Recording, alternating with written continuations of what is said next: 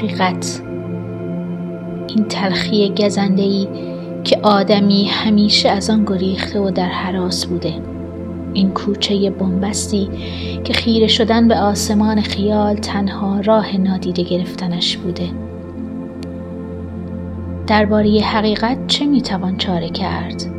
وقتی بوی ناامیدی مشام انسان را پر می کند و همچون قلب تپنده آهوی در تعقیب نیازمند آرامش می شود آیا پناه گرفتن در آغوش خیال تنها گزینه است؟ من فکر می کنم سوار بر موج رویاها شدن آن وقتی شیرین است که حقیقت بپنداریمش و دست آخر همین امید به حتمی بودن جهان خیالیمان زندگی را قابل زیستن می کند و از زنجیرهای بیرحم حقیقت ما را نجات می دهد. دست تاریکی به دنبال رد پای شکننده روشنایی دراز بوده همیشه بلکه بتواند رنگ یأس خیش را پنهان کند و این گونه است که سپید دمان را حالتی سرگردان آمیخته با ترس شورانگیزی در میابیم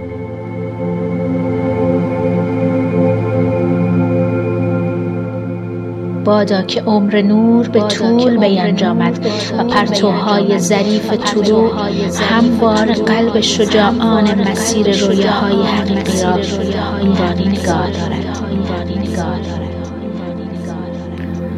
بادا که عمر نور طول بیانجامد و پرتوهای ظریف هموار قلب شجاعان مسیر رویاهای حقیقی را نورانی نگاه دارد.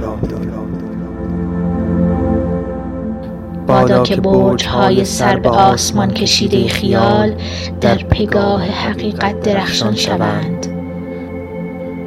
بادا که هر آنچه از پلیدی تاریکی بر جان نور نشسته در آفتاب صبح پیروزی محو شود.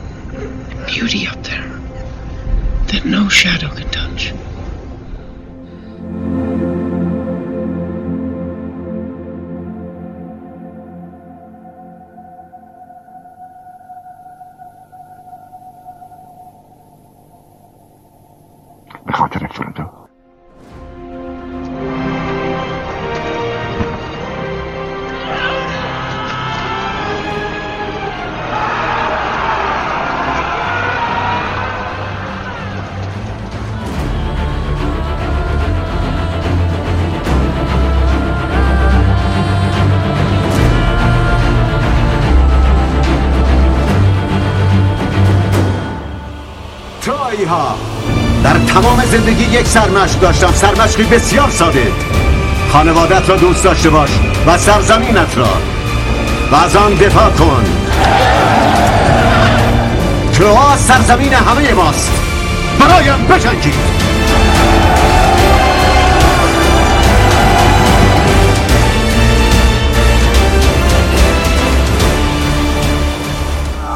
به من بگو ای نیروی ناشناس. او اندیشه های تو را می داند به سخنش. هوش فراده اما هیچ معنی مکبس مکبس مکبس بترس از مکتاف بترس از امیر فاف. هر هستی از هشدارت سپاس گذارم درست بر رگ ترسم انگوش نهادی اما کلمه دیگر فرمان بردار کسی نیست. اما یکی دیگر هست تواناتر از این آنجا را نگاه کن. زواره پی رخش رخشان بدید که از دور با خستگی در رسید. یکی چاره دارم من این را گزین که سیمرغ را یار خانم بریم بدو گفت سیمرغ کی پیلتن چرا رزم جستیز اسفندیار؟ نمایم تو را من گرانمای چوب به پرداز و زان مغز دشمن بکوب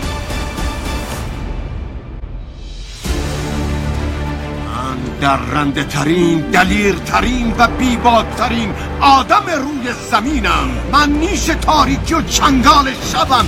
تو وجود من فقط شجاعت و قدرت وجود داره. به من میگن بیا بال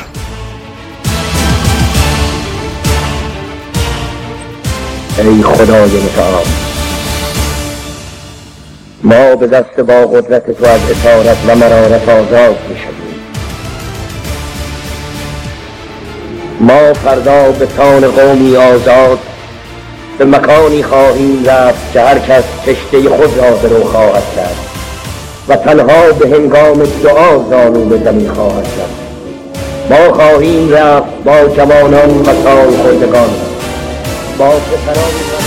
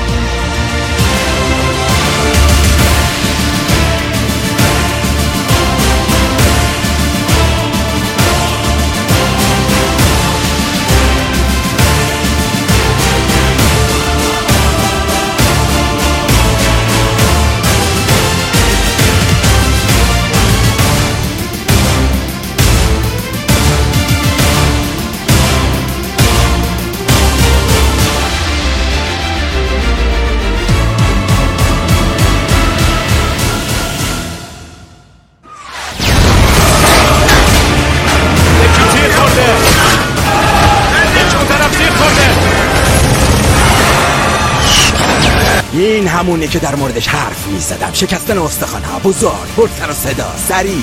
این مردم رو نگاه کن چشماشون رو ببین. می درخشه عاشق اینجور چیزان. عاشق خونن. اکشن.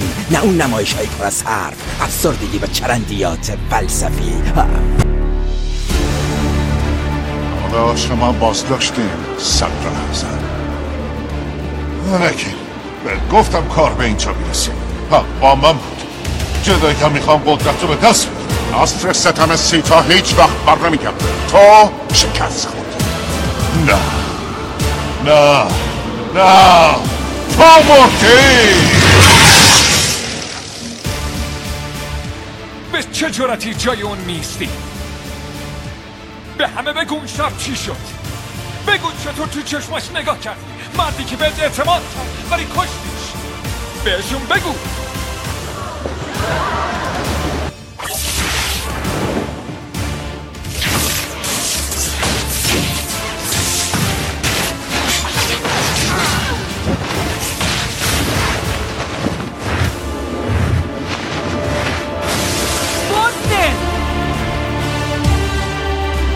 مثل یک پرنده کوچک اونجا ایستاده بود.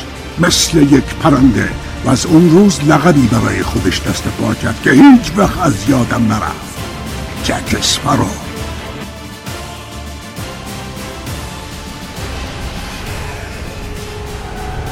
تو اینجا هیچ قدرتی نداری. خادم مرگاس تو نامی نداری.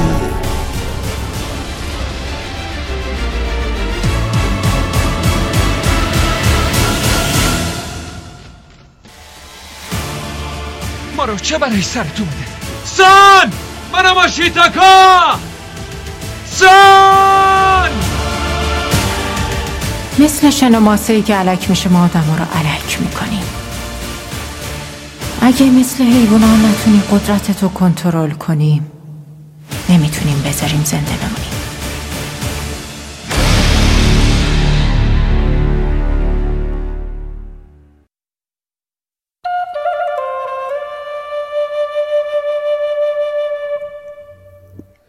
صور خیال آدمی. خیال. شعله در دست بشر برای گذر از واقعیت تاریک. پرواز تا آرزو. بی به تمام عادت ها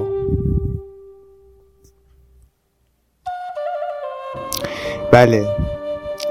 با هم اینجا بعد از گذشت پنج سال از آخرین همصحبتی امین عزیز. امیدوارم همیشه جایی دور و دورتر از تاریکی باشی دوست عزیز. بدون ترس و واهمه از اشپا همراه با درخشش ستارگان در قلبت. همین ظهور تبار. خیال.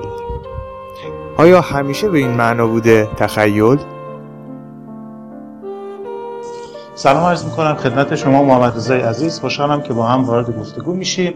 هم امیدوارم هر جا که هستی شاد خورم باشید. بله خیال یک کلمه است ولی همین کلمه در دل خودش دریایی از معانی رو داره. خیال از گذشته تا کنون نقشه متفاوتی داشته. یه نقشی که از صد شروع می شده و الان که واقعا محور روایت محور داستان محور یه مستند جذاب یا یه حماسه عظیم یا یک رمان پرماجرا و شنیدنیه. بهتر بگیم خوندنی. خیال همون داستانیه که شبا بچه ها باش به خواب می‌رفتن. همون روایتیه که فرد با شنیدنش به زندگی برمیگرده. همون داستان حماسیه که یه فردی که داغ داره یا بهش یک ظلم شده با شنیدنش انرژی می‌گیره و می‌تونی در مقابل تاریکی ها بیسته.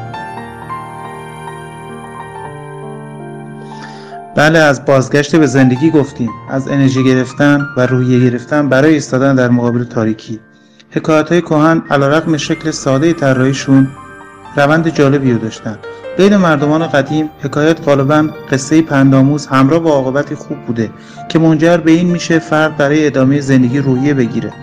شاید وجود سختی ها این امر رو برای آدمی اجتناب ناپذیر کرده که به معمنی برای روحیه گرفتن و برای امید گرفتن پناه بگیره.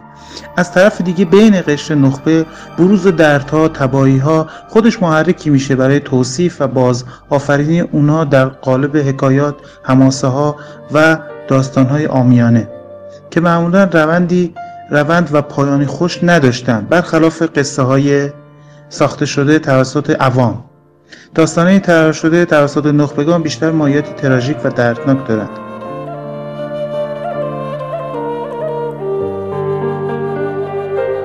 خب متشکرم امین جان. البته قبل از شروع گفتگومون یک نکته رو برای شنونده ها من مشخص بکنم که این فایل رو دارن گوش میدن این گفتگو رو دارن گوش میدن که این کار می‌تونه تکمیل کننده ای بر یک گفتگوی یک ساعته ای که ما در پنج سال گذشته پیرامون فانتزی های کلاسیک و مدرن داشتیم با امین ظهور تبار در پادکست شماره 57 که پادکست مهمان وبسایت آردا بود. این می‌تونه یک تکمیل کننده بر اون گفتگوی سال 1395 ما باشه که شکل گرفته حالا دوباره فرصتی شده که من و امین دوباره در رابطه با فانتزی صحبت کنیم.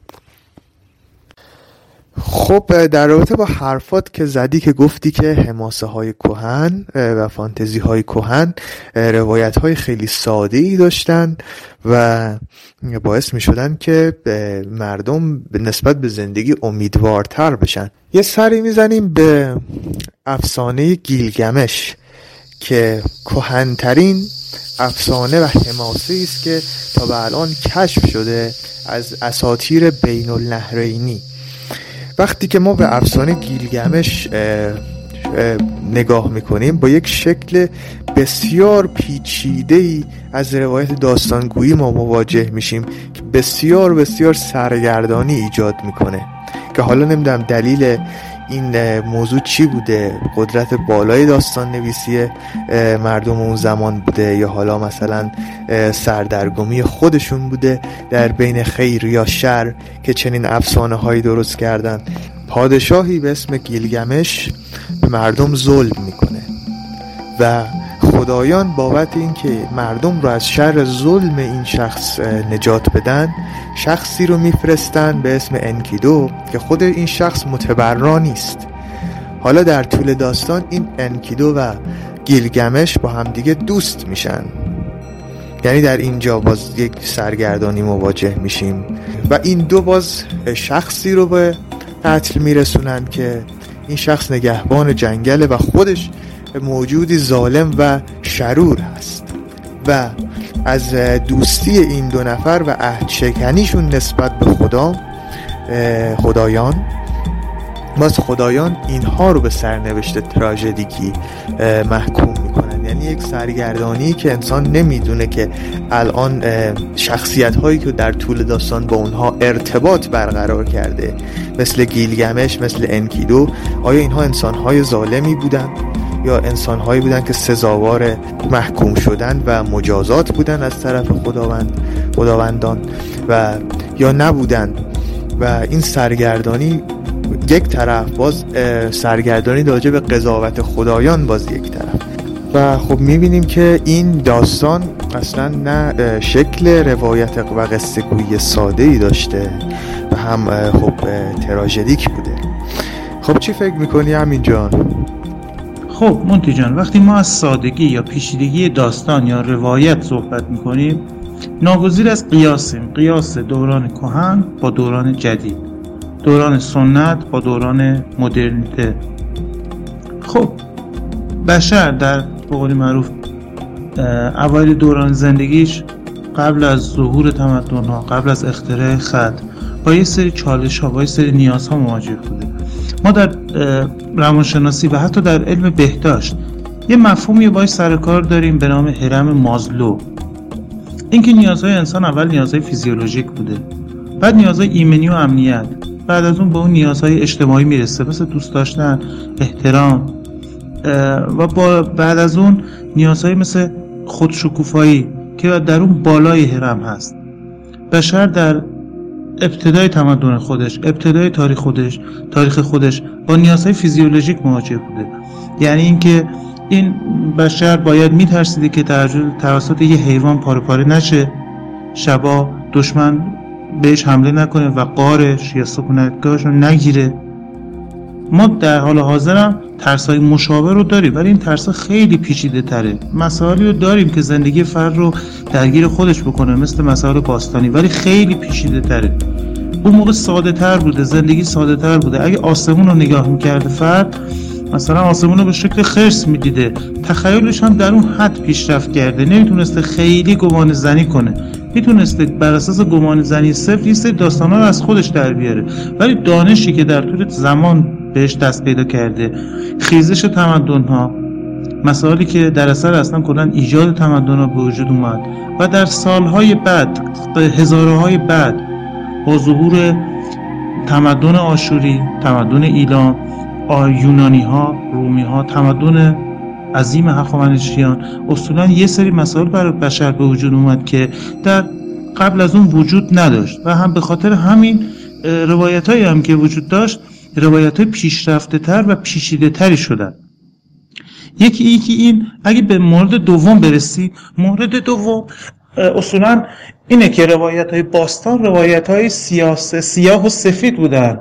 روایت هایی که توی داستان هایی که اصطلاح در قشر فرودست داشتیم همیشه اون فرد تاریک اون طرف شر بازنده می‌شد طرف خیر پیروز می‌شد. حتی در روایاتی که اون قشر نخبه تر ما باش مواجه بودیم درسته که ممکنه اون طرف شر پیروز می‌شد ولی باز اون حقیقت به مخاطب انتقال داده می‌شد. در حال حاضر ما با خیلی روایت پیچیده تری روبرو هستیم که اصولا بار و محور روایت بردوشت شخصیت های خاکستریه و لزوما نویسنده یه پیام مستطر یه پیام ببخشید پیام گلدرشت رو به مخاطب منتقل نمی‌کنه. خب اگه می‌خوام برات مثال بزنم من می‌تونم ژول ورن رو نام ببرم که در قرن 19 هم یه نویسنده محترم با کتابایی بوده که خیلی خوب بودن و آینده خیلی خوب پیش بینی کرده. کتابایی مثل اشعه سبز کتابایی مثل سفر به مرکز زمین جزیره اسرآمیز و سفر به ماه که در زمان خودش خیلی از به اصطلاح زمان جلوتر بوده. اگرچه توی روایت ساده بوده ولی از نظر مفاهیم علمی که معرفی کرده خیلی از زمان خودش جلوتر بوده. حداقل 50 سال جلوتر بوده. ولی آیا مفاهیم شکل روایی که مثلا سفر به ماه داره در حد 2001 آرتور سی کلارک هست که یکی از غولهای science fiction ه آیا اقتباس سینمایش 2001 اودیسه فضایی استنلی کوبریک رو ما می‌تونیم با مثلا سفر به ماه یا سفر به مرکز زمین مقایسه کنیم؟ به نظر من نه. چون زمان عوض شده. در طی 100 سال خیلی پیچیدگی ها در زندگی بشر اتفاق افتاده که روایت هم پیچیده تر می‌کنه نیازها هم پیچیده تر می‌کنه. این به معنای نیست که قبلش هم پیچیده نبوده. ولی به هر حال این شدت پیچیدگی روز به روز بیشتر میشه. خب حالا این فاصله 100 سال بود. اگه ما برگردیم به تاریخ باستان اون زمانی که خط اختراع نشده بود اون زمانی که زندگی قارنشینی وجود داشت. اون زمان عصر آهن دوران کشاورزی قبل از ظهور تمدن‌های بزرگ ایرانی، روم، یونان، مصر. خب بر صورت زندگی ساده تر بوده و شکل روایی هم خب طبیعتا ساده تر خب در پیچیده ترین حماسه ها رشته افسانه تالکین. شاید بشه حتی مدعی شد پیچیده ترین حماسه. جهانی بسیار گسترده دارای وفور شخصیت ها و خطوط متعدد مشی داستانی و حتی ابداعات بزرگ. بزرگ مثل ابداعات زبانی، خط و رسم و ادبیات. در این باره راجب قوت تالکین و یا حتی نقد رواییش چی میشه گفت؟ خب مونتی عزیز به نظر من رشته افسانه تالکین یه حماسه کامل نیست. چه برسه به اینکه پیچیده ترین باشه یا ساده ترین باشه یا بیایم در مورد عناصری صحبت کنیم مثل این ویژگی زبانی. این حالا این ویژگی مثبت یا منفیه؟ نه مثبت نه منفیه. این روش بیان خود تالکینه. یعنی اومده حماسه ها رو به چالش طلبیده. حماسه های شناخته شده مثل مثلا شاهنامه فردوسی ایلیاد و اودیسه هومر مثل انئید ویرژیل حتی میشه کتابی مثل کمدی الهی دانته هم نام ببریم خب عنصر اصلی این, این حماسه ها چی هن؟ یکی عنصر رزمه یکی عنصر بزمه. خب حالا در عنصر رزم تالکین اومده کلا اینا رو به چالش طلبیده. یعنی عناصری مثل افتخار گلوریان اونا رو به قولی معروف اینا رو به چالش طلبیده. این بایدهای اخلاقی جلوش گذاشته معنی زندگی آورده. اگه بخوایم در مورد رشته افسانه تالکین برای اینکه داستانهای با روایت کامل و به اصطلاح با روایتی منسجم و خوب و پرداخت کاملا پرداخت پرداخته شده مثل ارباب القا روایت های ساده تر که این ویژگی تالکینی توش بیشتره مثل هابیت. یه داستانی که شبه داستانن. هرچند که وجه حماسی خوبی دارن مثل فرزندان هورین چون واقعا شبه داستانه. اینقدر توصیفات یا این جزئیاتی نداره. ما بتونیم بگیم به کدوم سمت میره. حالا فرزندان هوتی هوریم وجه حماسی بیشتری داره. ولی بقیه کتاباش اینا بیشتر حالت تاریخنامه دانشنامه داره. خیلی حالا نمی‌تونیم بگیم این حماسه اصلا چیه. چون داستانی خلق نشده.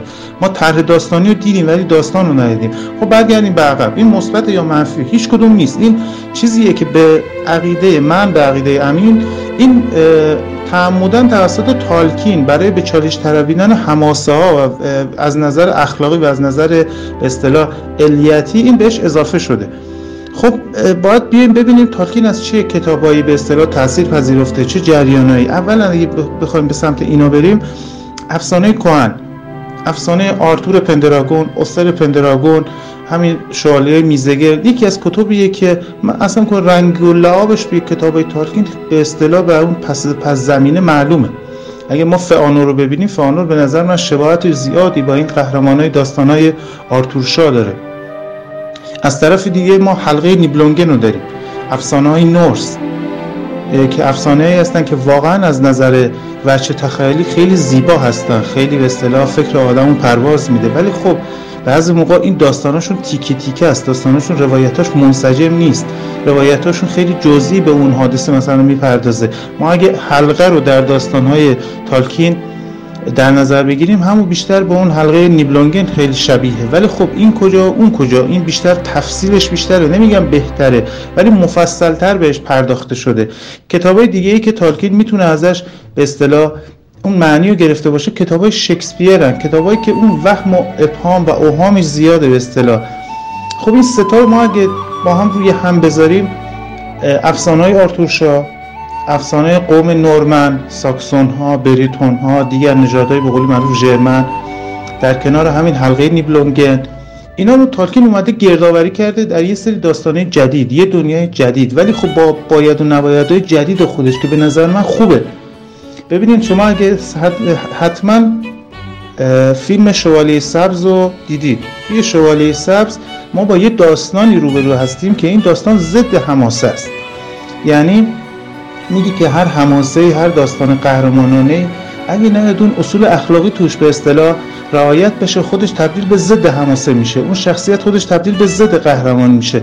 خب تالکین این سوال رو دقیقا جلوی چشم ما میاره. چون توی ارباب القاب مخصوصا این سوال توی هابیت میاره. میاد میگه خب این قهرمان ما واقعا قهرمانه. آیا از کارش پشیمون نیست؟ آیا اصلا این کارش درست هست؟ ما مثلا می‌تونیم برای فئانور احترام زیادی قائل باشیم. برای فینگولفین احترام زیادی قائل باشیم. برای آرنور احترام قائل باشیم. یا مثلا بیلبو رو دوست داشته باشیم. به اصطلاح تورین اوکنشیلد رو دوست داشته باشیم. ولی باید ببینیم این کاراشون چقدر قابل قبول از نظر تالکین یا نه؟ به اصطلاح. مثلا من یه تیکر در مورد فیلم در مورد کتاب هابیت میگم. برای این جریان های شیرینی که در طول کتاب رخ داد همیشه بیلبو حسرت اون آتیش توی خونش رو داشت. حالا من عین عبارت رو توی ذهنم نیست مزبونش رو یادمه. میگه این آخرین باری مثلا نبود که بیلبو دلش دلش تنگ شود مثلا برای اون آتیش توی بگن توی خونه خودش توی خونه که توی هابیتون داره. یا مثلا توی هابیت به عمد اون نبرد پنج سپاه پنج لشکر سانسور شده عملا. ما اگه ما این کتاب رو از دریچه ذهن بیلبو ببینیم خب بیلبو همون اول نبرد یه ضربه بهش می‌خوره و بیوش میشه. وقتی هم بلند میشه می‌بینی سونه فوت کرده همراه با فیلیو کلی به اصطلاح این تیکش سانسور شده. چون به نظر به نظر من شاید تالکی اینو به ما میگه که خیلی مهم نیست. نتیجه مهمه. یعنی این تمام دنیا رو به اصطلاح بیلبو گشت ولی جای زیباتر از به قولی معروف جایی براش دلنشینتر از خود اون وطنش نبود. یا مثلا ما فرودو رو می‌بینیم. واقعا در ارباب القا فرودو با بقیه هابیتون نقش خیلی موثری داشتن. ولی آیا تا ما اینو دقت کردیم که اگه ای کاش که فرودو فقط تا ریوندل می‌رفت فقط الفا رو می‌دید اون یه سفر شگفت انگیز بود ولی اون تلفاتو نمی‌داد. یعنی حلقه به اصطلاح در سرنوشت فرودو نبود. اون زخم و با شمشیر مرگولی نمی‌خورد که مجبور نمی‌شد از سرزمین به اصطلاح میانه بره. این هم یه توصیفه قرار دادن لذت زندگی در مقابل افتخار. به نظر من در خیلی از موارد تالکین میگه که این لذت زندگی بالاتر. از حال باربندی رو بستی؟ آماده بودن که ضرری نداره. فکر کردم می‌خوای سرزمین الفا رو ببینی. هنوزم می‌خوام بیشتر از هر چیز دیگه. درسته؟ ولی ما کاری که گاندورف می‌خواست انجام دادیم نه؟ قرار بود حلقه رو به روندل بیاریم که اووردیم. حالا که بهتر شدی وقتش نیست برگردیم به خونمون.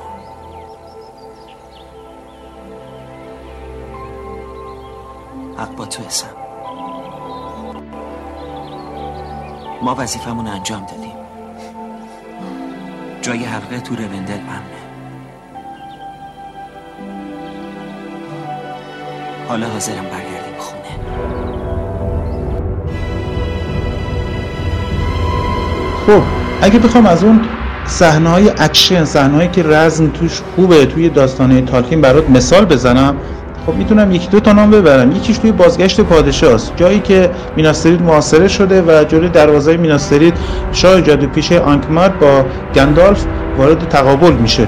این شاه جادوپیشه میاد این در رو به کمک جادو نابود می‌کنه و یه رجز نسبت به گندالف می‌خونه. این واقعا یه وجه حماسی خیلی خوبی داره. یا ما در دو برج. وقتی که اصطلاح هلمزدیت معاصره شده ما یه معاصره خیلی خوبی رو می‌بینیم. و آخر با بازگشت به اصطلاح اومر و 2000 سوار روهیریم ما یه به اصطلاح اکشن خوبی رو می‌بینیم چه توی داستان این اکشن به خوبی در اومده و چه توی فیلم. حالا از این نگذریم که ما خیلی از چیزهایی که ما توی حماسه می‌بینیم بیشتر توی فیلم پیتر جکسون اون روایت سگانه شاهکار پیتر جکسون در اومده. یعنی در اونجا این به خاطر حس اغراقی که توی فیلم های سینمایی نسبت به کتاب واقعا بیشتره. به خاطر اینکه باید روایت فیلم نسبت به کتاب مستقیم تره باید بیان این حس به ما القا, القا بکنن. ولی ما توی کتاب ما با این چالش روبرو نیستیم. مثلا 50 درصد کتاب 50 درصد باید تخیل خودمون رو به کار بندازیم. ولی توی فیلم اینطور نیست. ما به کمک طراحی چهره بازی طبق معروف طراحی صحنه جلوی میشه میدانی و بصری یا موسیقی و چیزهای دیگه کارگران این حس رو عملا القا می‌کنه به مخاطب. به خاطر همین ما می‌تونیم یاران حلقه رو یه فیلم ترسناک ببینیم. و دو برج و بازگشت پادشاه و یه فیلم های حماسی تمام. ایار برای بچه فانتزیش. ولی توی داستان تالکین اینطور نیست. اون چیزی که توی داستان تالکین به چشم میاد لذت از زندگیه که به نظر من این خیلی خوبه. بچه مثبت کاری تالکین اینه که با اون ای کاش که اون فرد به جای خیلی از ماجراجویی ها از, از زندگی خودش لذت می برد حالا ما از اولو ما ببینیم فانو رو ببینیم. حتی ما کسایی که از والینو رو ترک می‌کنن که بیان به اصطلاح با این مورگوس با این خسم دیرین روبرو بشن در نهایت اکثرشون برمیگردن. یا اینا کشته میشن یا برمیگردن یا پشیمون میشن حتی بعضیشون برم نمیگردن یا به تاریکی میپیوندن. خب سوال اینه آیا اینا راه راه بهتری برای این ترک والینور نبود؟ آیا به اصطلاح مقولی معروف راه بهتری برای کسب هم به قول معروف افتخار نیست. حالا ما مثلا اون سیلماریون اون سه تا جواهر رو می‌بینیم ولی اینا عملا یه بهانه است. مثل اون سیبی که توی داستان ایلیاد پرت میشه. یا به قولی معروف همین حلقه نیبلونگا. چیزی که توی وایکینگ ها هست. افتخار پیروزی اتش موفقیت که باعث میشه حتی ما به خیلی از ساده ترین اصول اخلاقی و چارچوبای زندگی اون باید و نباید ها هنجارا به اصطلاح ما پایبند نباشیم. خب حالا برگردیم به تالکین. تالکین جز گروه از نویسندگان که جنگ جانی اول دوم دیدن. این گروه نویسندگان نسبت به عنصر قدرت قدرت بی حد و هست یه بدبینی ویژه داشتن که اتفاقا خیلی هم خوبه. یکی از این نویسندگان که واقعا در سبک خودش بدون بی‌نظیر است جورج اوروله ما همچنین ویلیام گولدوین که کتاب ارباب مگس ها رو داره. تارکین هم این حس رو به نظر من توی کتاباش آورده. تارکین که جنگ جهانی دوم و نابودی به اصطلاح تقریبا نابودی لندن رو دید جنگ جهانی اول رو دید. حدود 100 میلیون نفر این جنگ جهانی دوم تقریبا کشته داد. حالا بگیم کشته به علاوه مفقود الاثر. این استفاده از سلاح کشتار جمعی استفاده از خودخواهی بشر استفاده از میل به نابودی هم رو توی ذهن تالکین آورد که آره خیلی از این جنگ ها می‌تونست اتفاق نیفته. اگه خودخواهی ما کمتر بود توی داستان هابیت خیلی به اصطلاح این قهرمانان داستان میان به اصطلاح سفرهای شگفت انگیزی دارن به اصطلاح با اجدها روبرو میشن با اورکا روبرو میشن با جا مکانهای شگفت انگیز حتی به ثروت زیادی می‌رسن. ولی در نهایت سورین اوکنشیل چی به بهش می‌رسه؟ هیچ. ولی خب بیلبو دوباره برمیگرده به وطنش. پس قهرمان داستان بیلبوه. چرا برای خیلی از ماهایی که سگانه ارباب رو دیدیم یا کتاب ارباب رو خوندیم پایانش به نسبت یه پایان تلخه چون فرودو مجبور سرزمین میانه رو ترک کنه. با اینکه یه فداکاری کرده ولی خب همین که حلقه توی سرنوشتش بوده اون آسیبی که بهش وارد شده ما رو مجبور می‌کنه که با این قهرمان بزرگ این سگانه ما خداحافظی کنیم چگونه می‌توان به زندگی گذشته بازگشت؟ چگونه می‌توان همان مسیر را ادامه داد؟ هنگامی که قلبت گواهی می‌دهد که دیگر بازگشتی نیست. زخمایی هستند که آنقدر در گوشت و پوست انسان نفوذ می کنند که زمان نمی‌تواند التیام بخش باشد. خب اگه بخوایم از این بحث نتیجه بگیریم اینه که تالکین رزم اکشن و عناصر حماسی رو محدود کرده و وقتی اونا رو تمام و کمال نشون میده که همراه با اخلاق مداری هنجار و باید و نباید هایی که ما توی نوشته های تالکین می‌بینیم که اتفاقا اون مواقعی هم که من مثال زدم اون مواقعی هم که این نشون داده شده موفقم بوده. خب این در مجموع چیه میرسونه؟ اینه که به چالش طلبیدن حماسه های کهن که هر افتخاری هر مبارزه طلبی هر ماجراجویی پسندیده نیست. ماجرای جوی خوبه که یه چیزی به انسان اضافه کنه و خیلی مواقع لذت بردن معناگرایی درک خود زندگی به جای به چالش طلبیدن بقیه مبارزه طلبی و اطلاف خون خیلی بهتر هم هست و به نظر من این یه نکته مثبتیه که در نوشته های تالکین وجود داره.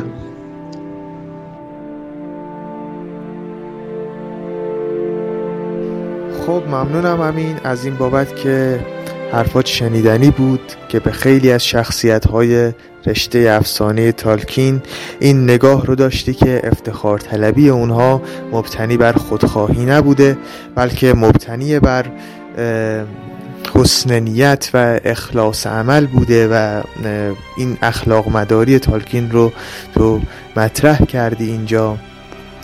و از همین رهگذره که حتی ما می‌تونیم یک تجدید نظری بکنیم به شماره قبلی گفتگومون از این بابت که ما روحیریم ها رو درست مانند قهرمانان فرهنگ آنگلو ساکسون افتخار طلب تلقی کردیم. ولی خب بهتر یک نگاه اصلاحی دیگه نسبت به اینا داشته باشیم که شاید همون طوری که از گفته های ایوون مشخص بود. این افتخار طلبی از سر خیرخواهی و پاکی و روشنی ذات انسان ها بوده.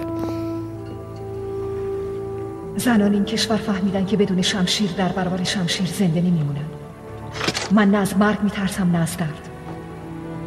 از چی میترسیم بانوی از قفس. از محصول شدن تا زمانی که تسلیم کهنسالی و بیهودگی بشی. از دست دادن فرصت ها برای کسب افتخار. شما از تبار پادشاهانید از تبار مدافعین روحان.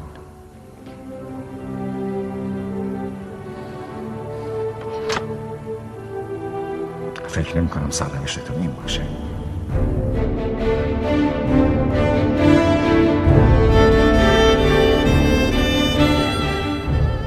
در رابطه با اون بخش از حرفات که گفتی کل رشته افسانه رو نمی‌تونی در تعریف حماسه به منجونی تا یه حدی من بهت حق میدم چون همه هم می‌دونن که خب کتاب های از تالکین هستش که واقعا جنبه دانشنامه ای داره خصوصا سیلمارلیونش که همیشه فن روایتش برای من جالب بوده که یک مقاله هم با این اسم من دادم به همین سایت آردا. کلا توی سیلماریون تالکین یک جوری روایت می‌کنه که انگار یک حماسه طبیعی رو که سینه به سینه بهش منتقل شده داره نقل می‌کنه. نه یک حماسه مصنوعی که خودش اونو ساخته باشه. اصلا یک دانای کلی روی سیلماریلیون روایت نمی‌کنه. اصلا جواب پس میده به مخاطب در رابطه با دانسته هاش مثلا میگه در اندوه حکایت هایی که به ما رسیده است یعنی اصلا حتی خودش رو وارد داستان می‌کنه. یا نقل قول می‌گیره میگه آورده اند خردمندان آورده اند نمی‌دونم الف ها آوردن حالا از این دست نقل قول ها زیاده توی سیلمالیلیون یعنی جواب پس میده به مخاطب.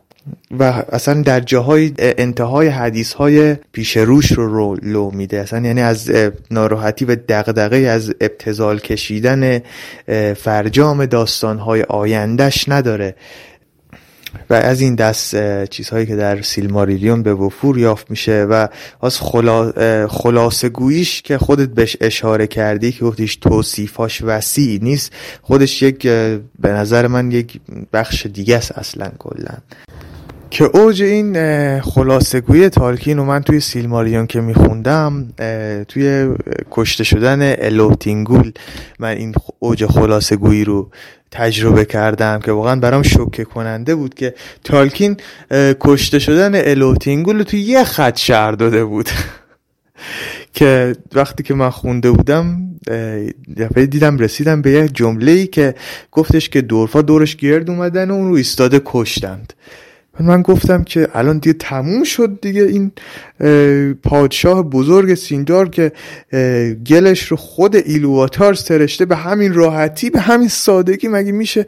و این یک مقداری منو اذیت کرد اونجا و در حقیقت به اون فن عجیب سیلماریلون و روایتش باز من یه مقداری بیشتر فکر کردم.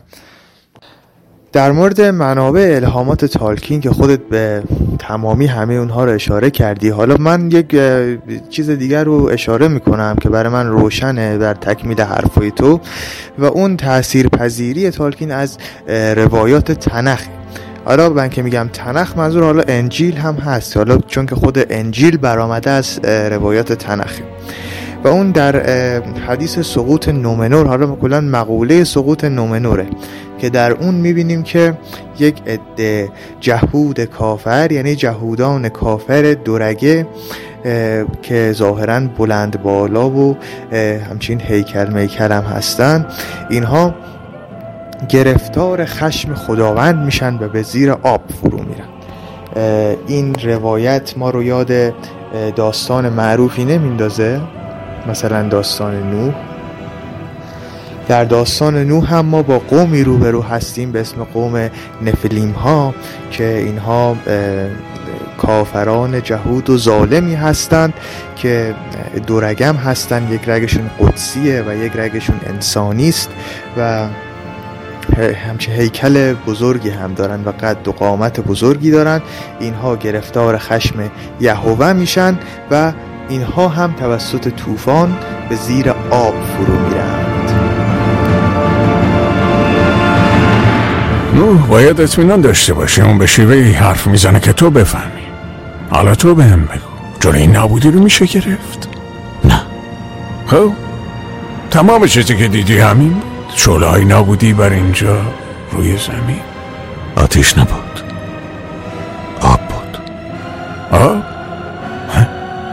پدرم می‌گفت آتشه. من آب دیدم. مرگ به وسیله آب.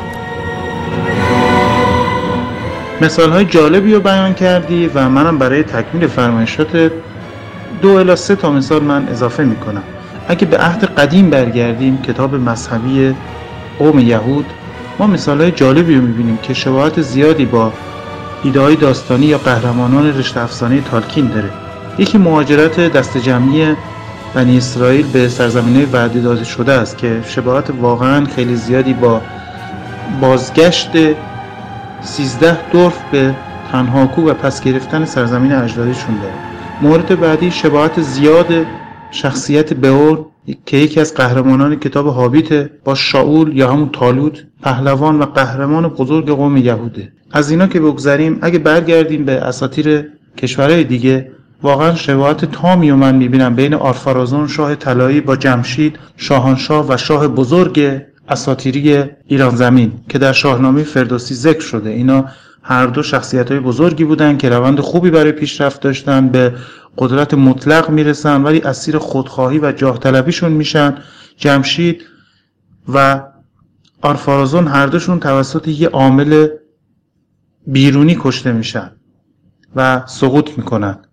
جمشید توسط زهاک یا همون آژیدهاک به دو میشه و به زیر کشیده میشه. ولی آرفرازون گول سارون که در قالب زیبا نقش مشاورش رو پیدا می‌کنه گول اونو می‌خوره و در نهایت به والینور لشکر می‌کشه. به قلمرو قدسی و چیزی رو می‌خواد که شاید لیاقتش رو نداره شاید در توانش نیست. و همین باعث سقوط تمام ایار و کامل آلفارازون و فرو رفتن سرزمین میانی در دوران تاریکی میشه. جمشید برج و بارو و دیوارهای کاخت بسیار بلندند و درها همه بسته. به ترس از روزی که مردم ندانند در خانه چه میگذرد. فراموش نکن همین که من با جام جهان بین بدانم که در خانه آنان چه میگذرد. برای من کافی است. جام جهان بین آن می نماید که در قلب توست. واهمه دارم که با آن اهریمن را به خانه دعوت کنی. عجیب است. برادرم را گرفتار وهم می‌بینم. بگذار به چشمه آب زندگانی دست یابم. خواهی دید که بر گرده اهریمن زین میافکنم و تا جهان باقی او را به تازیانه میتازم.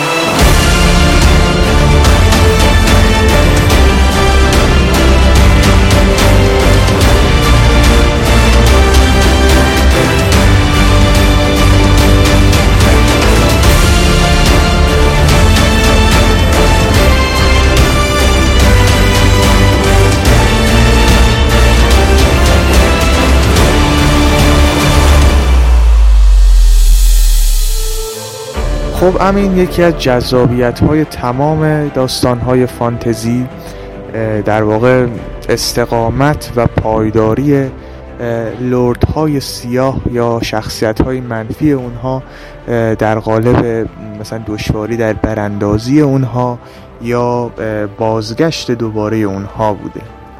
به مرور زمان یعنی از فانتزی های کلاسیک تا فانتزی های مدرنیته لورد های سیاه مقاوم تر شدن پر استقامت تر شدن و حتی دارای بازگشت شدن در فانتزی های کلاسیک معمولا خیلی لورد های سیاه دارای استقامت نبودن اونها معمولا در یک رویارویی از پادر می اومدن یا مثلا مقهور پیشگویی هایشون در مورد مرگشون و زوالشون می شدن. و معمولا هم بدون بازگشت بودن. اما در فانتزی های مدرنیته معمولا لورد های سیاه در دارای استقامتن دارای پایداریان دارای برگ برنده هستند به قول معروف و دارای بازگشت معمولا هستند که در این باره هم خودم من سالای 93 94 فکر می‌کنم یک مقاله خودم تعلیف کرده بودم دادم توی مجموعه مقالات وبسایت آردام هست به اسم مقاله The Winning Card for the Dark Lords برگ برنده لورد های سیاه. خب ما برگردیم به رشته افسانه ما شخصیت مرگوت رو داریم و شخصیت ساورون رو داریم. شخصیت مرگوت در استقامت و پایداری ضعیفتر عمل می‌کنه نسبت به ساورون مرگوت به شکل ساده تری از میدان به در میشه و برگ برنده به اون صورت نداره. و اما شخصیت ساورون دارای برگ برنده هست و دو بار بازگشت می‌کنه با برگ برنده خودش. یکی بعد از سقوط نومنور و بعد از اون در بعد از نبرد آخرین اتحاد بازگشت می‌کنه و وقایع دوران سوم رو پیرامون شخصیت خودش انگاری میگردونه. ابزار یا برگ برنده این لرد تاریک ساورون ابزاری بوده به اسم حلقه یگانه یا حلقه قدرت که ریشه این برگ برنده در مسئله قدرت و توانمندی بوده. تأثیرپذیری یک نمونه از رشته افسانه تالکین در این باره بسیار روشنه و اون افسانه جی کی رولینگ هست در مورد پایداری شخصیت لرد تاریک لرد ولدمورت و مسئله جان پیچه که این برگ برنده لرد ولدمورت از نظر من بسیار ستودنیه. بسیار خلاقانه است که ریشه و مفهوم اون در حقارت های وجود آدمی و گناهان و معصیته به خاطر اینکه از نظر رولینگ جوان رولینگ انگاری قتل و آدم کشی از, بزرگ از زمره بزرگترین گناهان به حساب میاد و این قتل که روح انسان رو پاره می‌کنه پاره پاره می‌کنه و وقتی که انسان قتل انجام میده روحش دریده میشه و این تکه های از روح خودش رو با هر قتل می‌تونه در یک شیعی که اون شی جان پیچ باشه انگاری محفوظ نگه داره.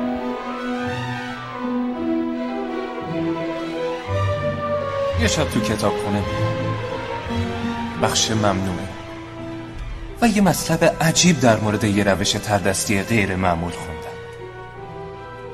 اینطور که فهمیدم اسمش جان پیچ است. ببخشید چی گفتی؟ جان پیچه موقعی مطالعه بهش برخوردم. ولی درست معنیشو نفهمیدم.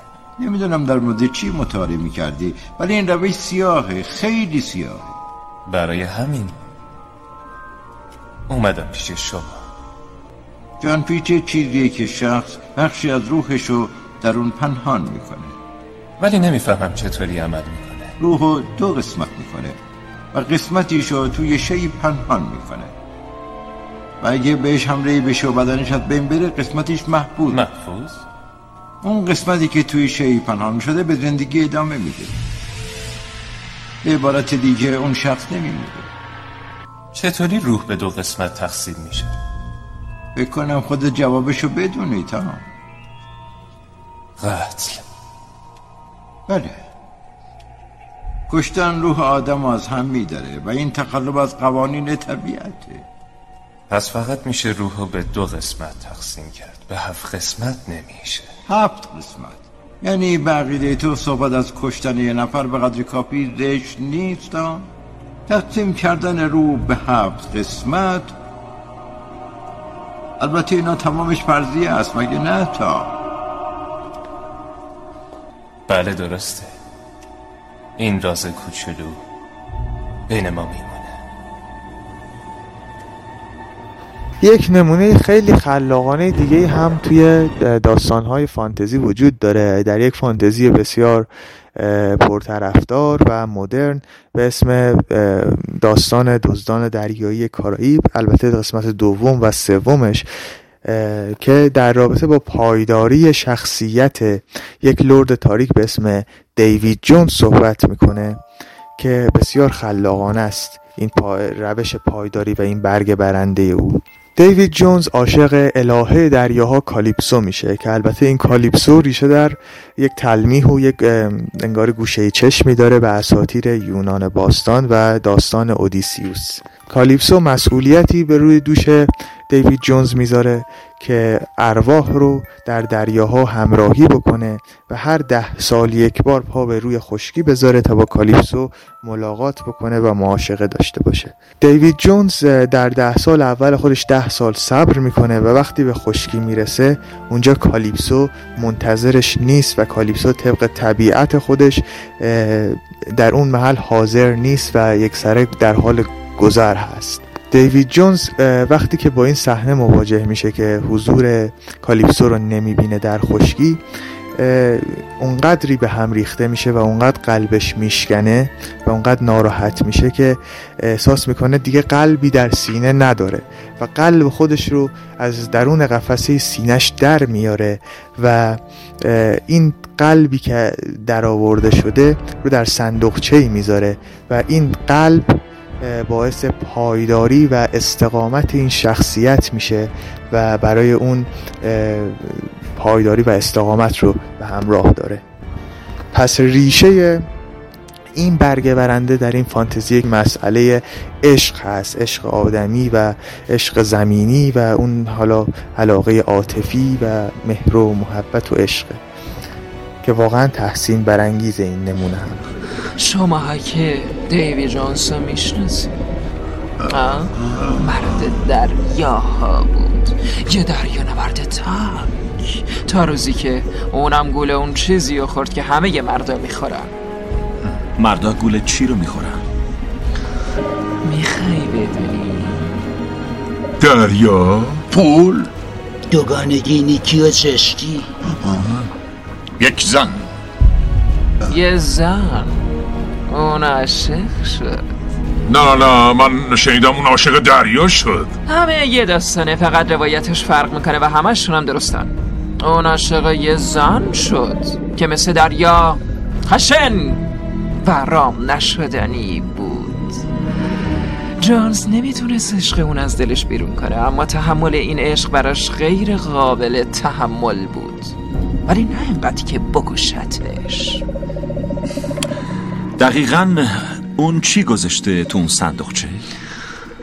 قلبشو اما باز در یک فانتزی بسیار پرطرفدار دیگه که مثلا استار وارز باسه جنگ ستارگان باشه ما هم با بازگشت لرد سیاه در این داستان ها مواجه بودیم. اما به اون صورت این مسئله بازگشت لرد سیاه در داستانهای جنگ ستارگان اونقدر ساخته و پرداخته نشده بود. و برای من این مسئله مسئله ضعیفه ضعیف عمل کرده جنگ ستارگان در این مسئله. خب موارد جالبی مطرح شد که منم در تکمیل فرمایشات گفتگو ادامه بدم و چند مورد دیگه یا مثال بزنم. از خودخواهی و خودپسندی گفتی از عقده حقارت و عقده درونی که اینا زمین های مناسبیه برای اینکه یه قهرمان از سمت تاریک و روشنی به سمت تاریکی بره. اینا رو من کاملا موافقم. اگه در مورد استقامت طرف شهر قهرمانان منفی داستان ما صحبت کنیم من اگه اجازه بدی باید مخالفت کنم که در فانتزی مدرن اینا استقامت بیشتری نسبت به فانتزی های باستانی و قدیمیتر و فانتزی کلاسیک داشتن. ما اگه برگردیم به شاهنامه فردوسی ما زهاکو داشتیم. شخصیت آژیده ها که بر علیه جمشید شاه اساطیری ایران میشوره و هزاره تاریکی رو برای هفت سرزمین ایران ایران زمین به بار میاره و حتی وقتی که سقوط می‌کنه توسط فریدون زهاک یا همون آژیده ها نمیمیره بلکه در کوه دماوند اسیر میشه و حتی این بخاری هم به اصطلاح دودی که از کوه دماوند در زمان قدیم بلند می شده اینا رو به نفس زحاک تشبیه می‌کردن و حتی میگن که این زحاک از بند بیرون میاد و اون منجی آخر زمان که بهش سوشیانت یا سوشیانت. سوشیانس یا سوشیانت میگن میاد این زحاک رو سرکوب می‌کنه و جهان رو پر از عدل و داد می‌کنه ما موارد مشابهش رو به نام راگناروک توی اساطیر نورس داریم که حالا بعدا به اونم می‌رسیم. شکار مرده به مزاج ماران من نمی سازد آن شکار گریزنده که خون در مغزشم باشته گشته طعم دگر دارد. و تو که یک جان بیشتر نداری چگونه به زحاک که سه جان در تن از فرمان می‌دهی؟ بهتران است که پور تحمورس بر کف پای من بوسه زند. شاید امارتی کوچک به او دادم که آرزوی پادشاهی بر دلش نماند. مورد بعدی که جالب هست تو خود همه اساطیر نورسه. ما قهرمانی به نام لوکی رو داریم که به خاطر هوش بالاش و البته گذشته تا گذشته تاریکش اون منشأش که به اصطلاح خط اجدادیش که خط تاریکی بوده نهایتا به سمت روش فکری اجدادش برمیگرده و بر علیه ثور و اودین میشوره و اتفاقا در خیلی از ماجرات به قولی معروف لوکی وجود داشته و استقامت بالایی هم داره. از قهرمانه دیگه ای نام بردی به نام دیوی جونز یا قهر اقیانوس که این معنیش همون قهر اقیانوس میشه که در سگانه نخست دزدان دریای کاره وجود داشت و به نظر من هم شخصیت خوبیه. مخصوصا توی دو قسمت اول چه از نظر بازی چه از نظر اون موسیقی که به همراه این شخصیت بود اون خوف و حراسی که در بیننده ایجاد می‌کرد و این دوگانه اول دوگانه موفقی بودن. از شخصیت لورد ولدمورت نام بردی که با اینم اگه اجازه بدی من مخالفت کنم که لورد ولدمورت رو من کلا قهرمان خوبی نمی‌بینم. و کلا مجموعه هری پاتر اگه تا کتاب هفتم رو به قولی معروف تا یادگاران یادگاران مرگ و من مورد تحلیل قرار بدیم این کتاب تا زمانی که حس لذت دوران کودکی رو داره تا زمانی که یه سری مباحث جمع جوری رو مطرح می‌کنه کتابای خوبی هن. به اصطلاح کتابای لذت بخشی هن. برای یک بار دو بار خوندن جالبه. ولی وقتی طرف تاریکی توش ظهور می‌کنه به نظر من این کلا خیلی خوب در نیومده. یعنی تا زمانی که حس کودکی داره کتاب خوبیه ولی وقتی این مقدار بزرگسالانه میشه نمی‌تونه. این جی کی رولینگ نمی‌تونه اون حس رو به ما منتقل کنه. من در این فکر بودم که وقتش است شما را ببینم آقای پاتر. انگار همه این دیروز بود که پدر و مادرت برای خرید اولین چوب جادوگریشان اینجا آمده بودند. خب اگه بخوایم از شخصیت های دیگه نام ببریم به اساطیر نورس باید برگردیم که اتفاقا در زمینه پیشدگی شخصیت ها شخصیت های خوبی رو داره شخصیت هایی که منفی هستند. و در این حال خصوصیات جالبی رو دارن خصوصیات مثبتی رو دارن و این شخصیت ها به اصطلاح مجموعی از خصوصیات منفی و مثبت هستن اگه بخوام یکی از این شخصیت ها رو نام ببرم شخصیت زیفرید روینتنه. در حماسه حلقه نیبلونگن حلقه نیبلونکا زیگفرید روینتن اجدهایی به نام فافنی رو می‌کشه و وقت با اینکه بهش هشدار میدن که اگه این گنجینه اگه حلقه رو حلقه نیبلونگن رو بیاید تصاحب کنی گنجینه نفرین شده رو بیاید تصاحب کنی عاقبت خوبی رو نخواهید داشت. شخصیتش خیلی شبیه شخصیت اسفندیار در شاهنامه که روینتن بوده. میاد توی خون اجده ها به اصطلاح خودش رو میشوره. حالا اسفندیار و زرتشت میاد توی آب انار میشوره به اصطلاح. ولی خب اسفندیار ضعفش چشماش بوده. ولی زیگفرید و روینتن ضعفش توی ناحیه توی پشت بوده. این خودخواهی زیگفرید باعث این تراژدی میشه و در نهایت این خودخواهیش با اینکه آگاهی داشته. یعنی این سقوط علیرغم آگاهی خیلی خوبه. این توی این افسانه خیلی خوب به چشم میاد. اگه مورد بعدی رو بگیم که با اینکه یه شخصیت مثبته ولی من در نهایت این شخصیت منفی تمام ایار می‌دونم.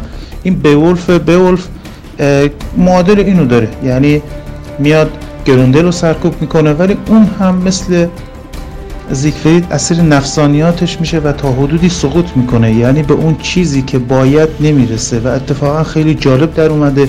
به نظر من این چالشی که در اساتیر نورس و این شخصیت ها وجود داره بین منفی و مثبت در به اصطلاح در حال رفت آمدن خیلی جالبه. ما توی اساتیر باستان اگه برگردیم به اساتیر یونان خود زئوس شخصیت چندان مثبتی نبوده همین جوپیتر بعضی موقع یه خصوصیت منفی از خودش به اصطلاح بروز میده. ما در تراژدی تروا تراژدی ایلیاد و اودیسه ما خدایان باستانی یونان رو در قالب منفی می‌بینیم. یعنی ما هر چقدر که بیایم داستان حماسه بزرگ ایلیاد و بعدش اودیسه هومر رو اگه بخوایم بررسی کنیم ما خدایان یونانی و مثبت نمی‌بینیم. بلکه خدایانی هستند که به خون آدمی ها و به خون آدم، آدمیان و بازی دادن اونا و اینا رو به جان هم انداختن اینا تشنه هستن و ها هستن که منفی هستن واقعا و نمیشه پسفند یا صفت مثبت رو روی این خدایان گذاشت. اگه به شخصیت های مدرن برسیم شخصیتی که واقعا منو درگیر می‌کنه و شاید من بهترین شخصیت منفی رو که در دنیای فانتزی من دیدم من شخصیت دارسویدر یا همون آناکین اسکای واکره آناکین اسکای واکر متعلق به دسته ای از سلحشوران دسته ای از شوالیه به نام فرقه جدایی. فرقه جدایی در مقابل فرقه سیس وجود داره. فرقه جدایی خودشون رو فدای روشنی می‌کنن. یعنی از تمایلات نفسانی تمایلات تشکیل خانواده تمایلات عادی انسان می‌گذارن که روشنی پا بگیره حقیقت و عدالت پشتیبانی بشه. سیسا برعکس این حالتن. یعنی خودشون اون انسانیت وجوه انسانی وجود وجوه اون مواردی که خواستارشن نیازهای انسانی را اولویت قرار میدن و حتی جمع رو فدای این نیازهای خودشون می‌کنن و تقابل باستانی دارن. ما اگه از قدیم ببینیم در فرقه سیس ها این خودخواهی خیلی نمود جالبی داره. به چنانچه در دنیای جورج لوکاس ما این نظریه داریم. به نام نظریه یک استاد یک شاگرد. یعنی یک استاد چند شاگرد تربیت نمی کرده یک شاگرد تربیت می‌کرده این شاگرد وقتی به بلوغ می‌رسیده حالا جالب اینجاست وقتی این شاگرد به بلوغ می‌رسیده به جای سپاسگزاری میومده استاد خودش رو میکشته.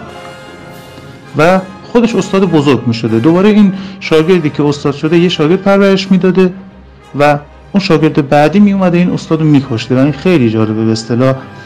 تا زمانی که به آناکین اسکای واکر می‌رسه که اتفاقا آناکین اسکای واکر هم که در قالب شخصیت دارس ویدر قطب منفی واقعا تمام ایار و ستودنی دنیای جنگ های ستاره یا همون جنگ ستارگان جورج لوکاسه همین کار انجام میده. البته موقعی این موقعیه که دارسیدر به طرف روشنی رفته.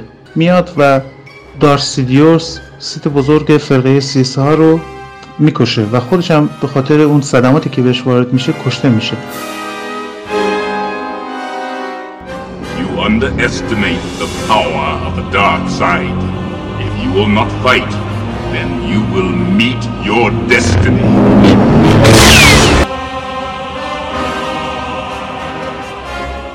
اگه بخوایم از قهرمانه مدرن تر هم در کنار دارسویدر بیایم صحبت کنیم واقعا من بیشتر از ولدمورت من شخصیت لوردلاس رو در مجموع داستان دموناتا یا همون سرزمین شیاطین یا همون قلمرو شیاطین من شخصیت بهتری می‌دونم. شخصیتی که توی این داستان که متعلق به ژانر وحشت فانتزی وجود داره شخصیتیه که یه ارباب اهریمنی بزرگه و از ترس و ناراحتی انسان ها و کلا موجودات تغذیه می‌کنه و خصوصیت جالبی داره. اگه ولدمورت خیلی تکبودی نماد شر و هیچ خصوصیت مثبت یا طبیعی نداره که ما بتونیم مثلا به این شخصیت نزدیک بشیم. ولی لوردلاس اینطور نیست. لوردلاس شخصیه که بسیار محترمه از کلمات خوبی استفاده می‌کنه. مطلقا دروغ نمیگه. حتی وعدهای علکی هم به کسی نمیده. گاهی وقتا هست با حتی با طرف حق داستان طرف خیر داستان متحد میشه. و موقتا علیه شهرهای بزرگتر علیه اربابهای تاریکی بزرگتر وارد عمل میشه.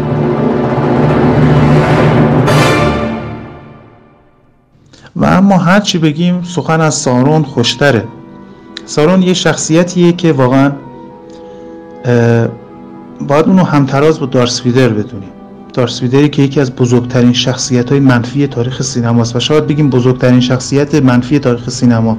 سارون هم شخصیتیه که واقعا از این نظر خیلی خوبه. ما ارباب سارون مرگوس رو می‌بینیم که یه خودش یه به قولی معروف والاست. متعلق به دسته خدایان یا فرشتگانی به نام والا یا والار که قدرتی بی حد و هست داره. شاید قدرت بی حد و هست داشتنش و تا حدودی توانایی خلق کردنش. حالا به صراحتا توی رشته افسانه افسانه تالکین این توانایی خلق کردن ذکر نشده. ولی برای اینو داره. این قدرت بی حد و هست داشتن باعث شده که مرگوس چندان سیاستمدار نباشه. البته توی دزدیدن سیرماریت ها ما یه اصطلاح زیرکی از مارگوس شاهدیم. ولی این توی سارون خیلی بیشتره.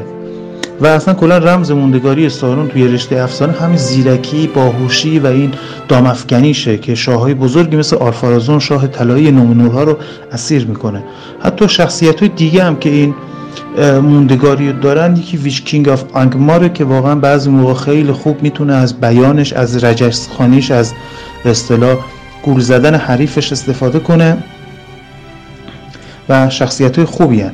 حتی این ویژگی ها یعنی مجموعه از خصوصیات منفی یا مثبت یا ساختن ضد قهرمانایی که خیلی دوست داشتنی باشن مثل سارون یا ویچکینگ اینا رو حتی مارتین هم سر کارش قرار داده ما توی نقمه از یخ و آتش جورج مارتین شخصیتی به نام پتار بیلیش یا همون لیتل فینگر که به معنی انگوش کوچیکه هست رو داریم. شخصیتی که هیکل بزرگی نداره قد بلندی نداره خاندان مناسبی نداره هیچ متحدی در وستروس نداره ولی با کمک هوش بالای خودش باعث یکی از زمینه های بروز جنگ بین پادشاهان مختلف و در نهایت قدرت گرفتن خودشه. فردی که با زیرکی باعث یه سری آشوب میشه و از این آشوب و هرج و مرج بهره می‌گیره و دونه دونه پله های ترقی و بالا میره. و یکی از بزرگترین شخصیت های فانتزی مدرن و یکی از پایه های روایتی داستان نقمه از یخ و آتش. بله سخن از سارون واقعا خوشتر از همه سخن هاست البته اصلا نمی‌تونم زبون به تحسین این شخصیت باز کنم چون تیرگی و زشتی بار گناهاش سنگینه. اما حقیقتا سارون بزرگ زیرکترین و با ترین شخصیت در حماسه ها مستعدترین شاگردها برای بیشی و پیشی گرفتن از استاد و استادی است و یک پادشاه به تمام معنا برای تمامیت قدرت تاریک. از بزرگترین شرنگ های سارون یعنی به فساد و گمراهی کشوندن یک تمدن بزرگ و وسیع و باریشه نومنوری تا ایده ژرف حلقه های قدرت میشه گفت خلاقترین شخصیت منفی وقتی که حقیقتا به عمق ایده پلیدی برای سلطه به اسم حلقه های قدرت پی می‌بریم وقتی حقیقتا به ابعاد مختلف این ایده نگاه می‌کنیم اونجاست که همزمان با لعنت سارون نمی‌تونیم هم زبون از تحسین سارون بگردونیم. چرا که حتی وقتی به کارنامه لردهای بسیار تاریکی مثل مثلا مثل لرد ولدمورت نگاه می‌کنیم اونها از جادویی برای سلطه و پایداری خودشون استفاده کردن که از پیش وجود داشته. اما گمنام و فراموش شده. اما اندیشه سارون برای سلطه و پایداری همش از درون خودش نشأت می گرفته هم ایده و هم چگونگی بکارگیری جادو و دانش و خردمندی و سارون بزرگ حقیقتا پادشاهی خلاق و زیرک و قدرتمند و خارق‌العاده بوده.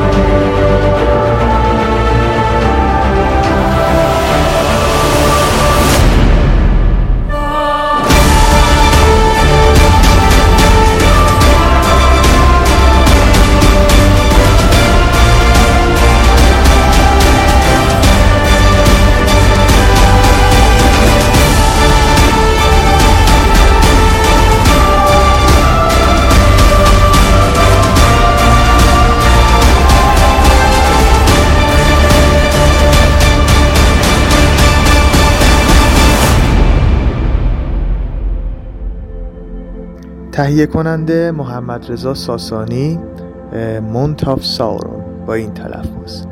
و ممنونم از دوست خوبم دوست عزیزم امین ظهور تبار آرفرازون بابت همصحبتی هاش و خیلی خیلی ممنونم از شیرین نعمت اللهی لوبلیام بابت نگارش و همصدایی شاعرانه های زیباش در ابتدای پادکست. برای شنیدن پادکست های قدیمی تر به آدرس آر مراجعه کنید.